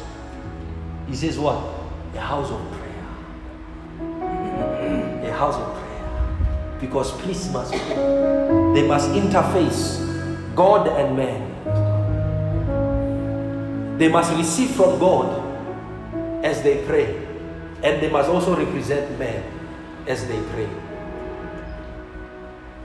The sovereignty of our Christian experience is our ability to ascend by prayer to God. He says He has opened up for us a new and living way.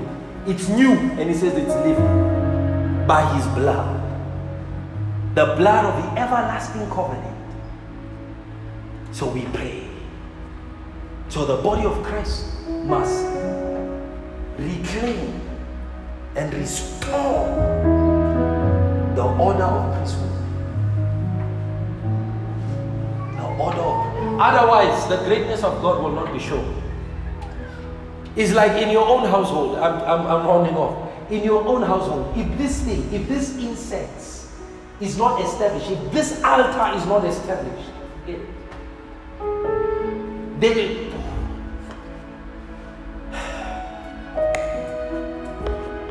House of prayer. My house. Your house can be whatever house. My house. Your house can be a club house, a dance house, a singing house, a preaching house. You know, um, my house. That's God. It says, My house shall be called. It says, The house, the name of the house of God is what? The name of the house of God is what? Is your house the house of prayer? Is your house the house of God? Are you the house of God? Because it's speaking both to the social structure that exists in the church and also you. Because you are a house. It says your body is the temple of the Holy Ghost. Are you a house of prayer? See why we don't we see re, we see a redistribution of the supernatural of God, power of God in our lives. There's no prayer. This house is in the house of prayer.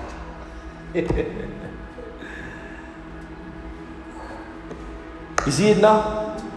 It's not confessing, confessing. That has its place. Are you a house of prayer? a moving prayer house, will see God manifest. Let's all stand. Shaketu Zarapadina. Rakakataliga brasoto kurabahaya. Nesanta ligi branska padia. Father, let there be sanctification in our lives. Zabaron de liki brahanda. Rakolo sheke bralida bahaya. Rando kilitrande belia. Sharanda gragabranza litrapasande. Father, burn away the filth in our lives. Zabradia. Ragabanda, that we may carry out our ministry as kings, our ministry as priests. Leta branza gradia. Rayalo sonda lege branza bradia. Kapara dozo jologo bradia paragada. I hear the Spirit of God saying some of your marital problems only exist because the absence of the altar is prevalent in your households. He says, Rebuild my altars in your houses, rebuild my altars in your community. Rebuild my altars in your careers. Rebuild my altars in your secret places. For your altar, la patralea, my altars have been broken.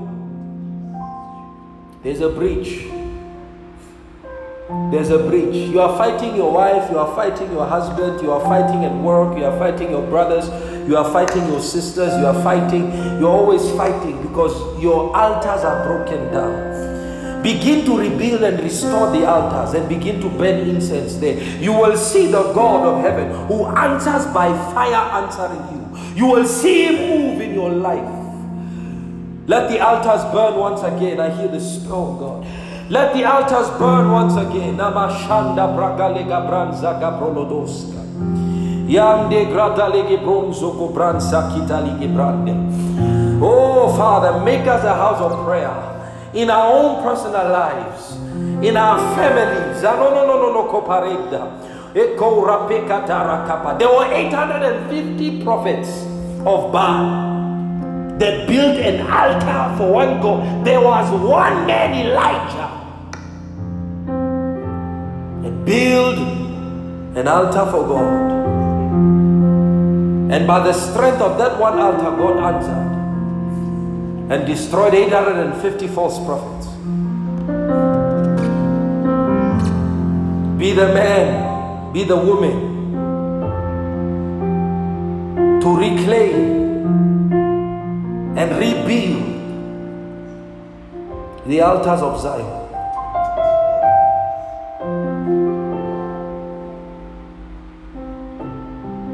That's what will restore the gifts of the Spirit, the power, the pure power of the Spirit, the pure revelation of the Spirit, the purity of holiness, and the sanctity of our congregations. We rebuild the altar of God. We are priests. Say with me, we are priests. We are priests. And we serve at the altar. And we serve at the altar. We are priests. We are priests. And we eat at the altar. And we eat at the altar. We are priests. We are priests. And we pray at the altar. And we pray at the altar. We are priests. We are priests. And God And God is our Father. is our Father. Hebrews 13, he says, We have an altar that those who are outside cannot eat from.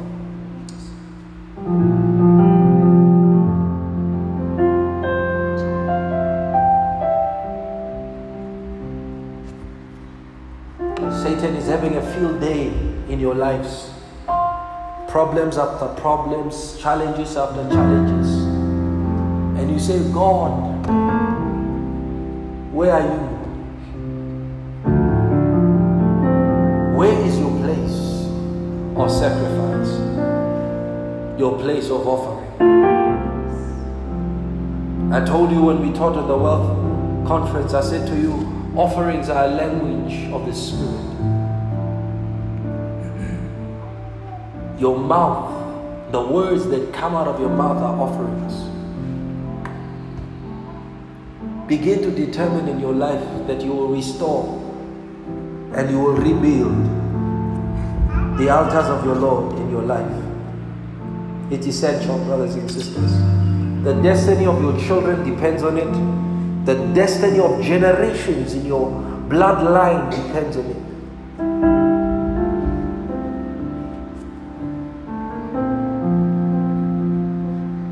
I will let my prayers ascend, my prayers ascend the Lord.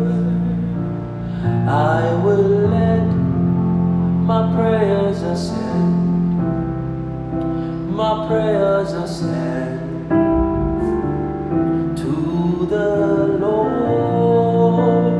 Lift up your hands. I will let my prayers ascend, my prayers ascend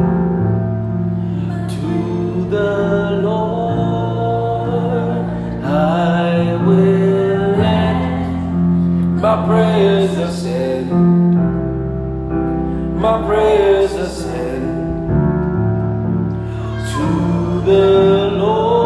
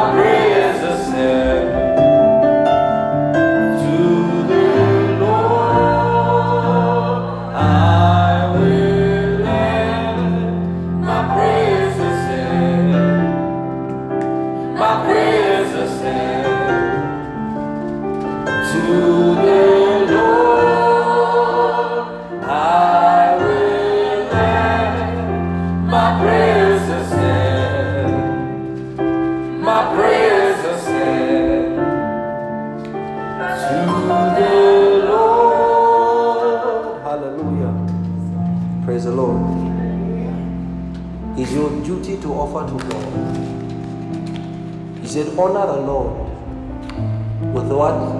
Your substance. We honor Him with our lips, but we also honor Him with our substance. It is the duties of the priesthood to offer both sacrifices and praise unto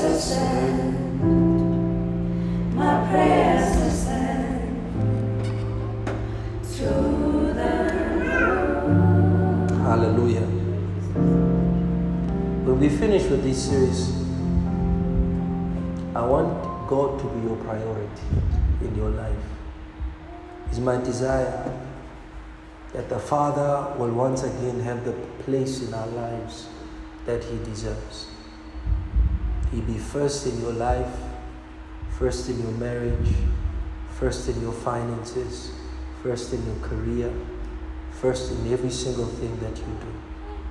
Because He deserves the first place. He says, I have this one thing against you that you left your first love. He didn't leave you, you left Him. So we must restore that place of priority for our Father. Hallelujah. We must. Praise God. On um, on the last week of October, the last week of October, we will have our prayer rally, all right? Yes, we were supposed to have it last this this week, last week, uh, this week, right? But because you know last week we were, were traveling and so forth, probably many of you had other commitments. So we'll move it to the last month of October. Okay? So prayer rally is still there, but on the last month of October. So what we'll do is that we'll have prayer rally the last month and the first week of November. Okay, last month and first week. So since it's festives, I think probably on November we'll have it twice. Okay, just to seek the Lord a, a bit more, a bit deeper. So see you guys on Tuesday. Let, let me let me let me tell you something. Let me tell you something. Uh, the the services, the week the weekly services are not less important than the Sunday services. In fact, they they what's the word? They here's that word, it's slipping my mind. They complement each other. They complement each other. What, what I'm teaching here on Sunday is complemented by what we teach on Tuesdays. So I don't know why you're not coming. Maybe you have, you know, other priorities. But I would think that if you are serious about spiritual development, maybe, you know, even if you don't come regularly, but once in a while you show yourself and get what we, we teach here or get the tapes, get the messages if you really know you cannot make it, if you really know you can't. Get the tapes or ask somebody to record for you and send you, and you listen. You will, you will find out, you will be amazed that what we teach there is as important, if not with more depth than what we have on Tuesday. So, it's service. Service is service. Amen. Praise the Lord. So see you guys on on Tuesday, and God bless you. Enjoy your day.